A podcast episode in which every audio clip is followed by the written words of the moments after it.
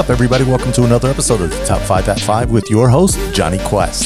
Today is Thursday, January twenty-first. Here's what you missed while you were still celebrating day two without the achote face.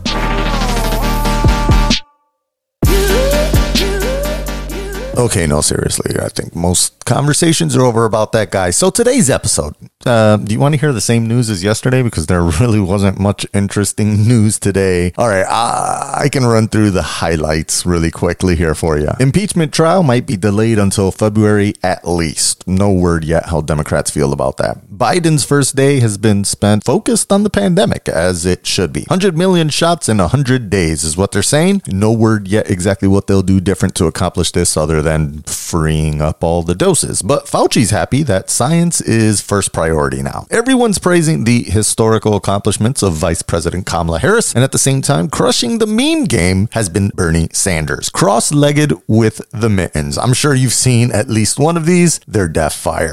Facebook's still keeping Trump banned for now. New senators were sworn in for Georgia. National Intelligence Director has been confirmed. Well, look at this. Instacart eliminated about two thousand jobs as as they further embrace the gig economy. Parler is still shut down. The judge rejected their lawsuit against A W S. Resident Evil Village is going to be dropping May seventh of next year. That's right. They're probably taking a cue from Cyberpunk twenty seventy-seven. That really screwed the pooch with their release. Anyways, you can now buy a Raspberry Pi for four dollars. If you know, you know. Most people will never buy one, though. The stock market is still climbing, even though the communists have taken over. And to that note, QAnon followers finally realized they got played. Big surprise. No lizard people, pizza kitchens, or government takeovers. And finally, episode three of WandaVision is going to be released tomorrow, Friday, on Disney Plus. Okay, so maybe a few things did happen, but eh, nothing interesting to write about. Anyways...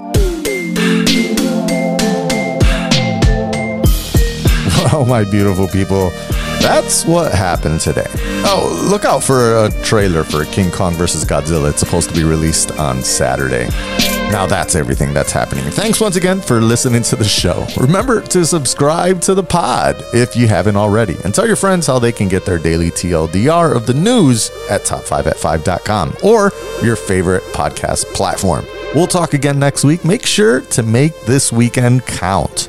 I'm sure new things will be happening. And as always, remember, stay focused, proud, and dedicated. Dodge the rest and catch up with me. I got you with the news.